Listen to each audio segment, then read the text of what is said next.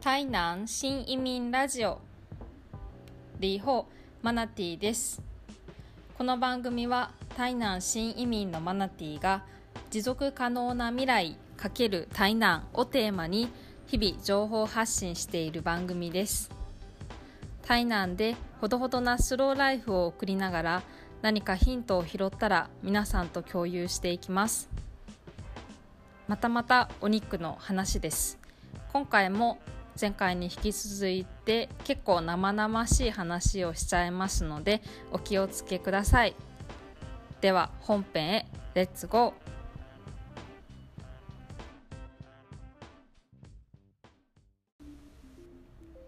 チャプター1その意味。私は大学で文学部を卒業していますのでたまにはちょっと文学的な要素も取り入れながらお話ししてみようかなと思います。谷川俊太郎さんの「生きる」というすっごく有名な詩がありますよね。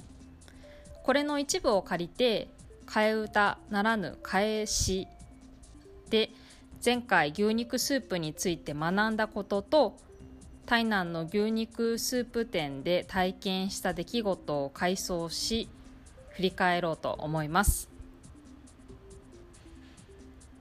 食べる。マナティ。ー食べるということ。今食べているということ。それは牛が死んだということ。牛を殺して食べているということ。命をいただき食べているということ。咀嚼するということ。私の栄養になっていること。食べるということ。今食べているということ。それは台南の美食。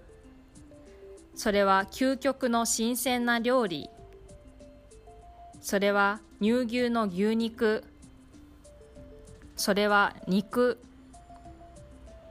それは命。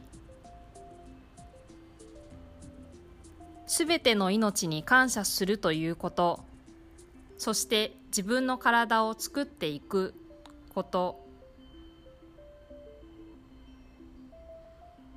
牛肉の到着を待つということ。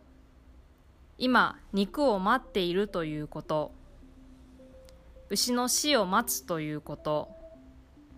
その死を望むということ。命をもらうということ。感謝するということ。どうでしょうか？即興で作ってみました。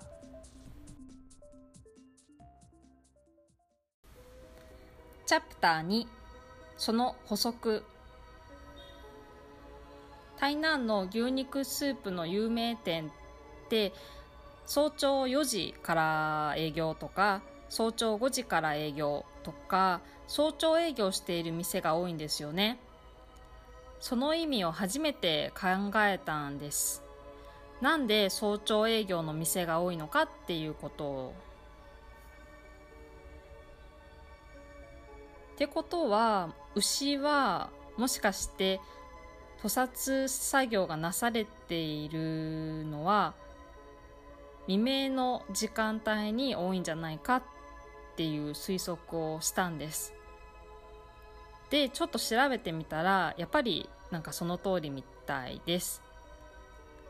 ある人のブログに書かれていたのを見つけたんですが、タイナーの牛肉スープの店に提供されている牛肉について、第一屠殺時間は早朝の2時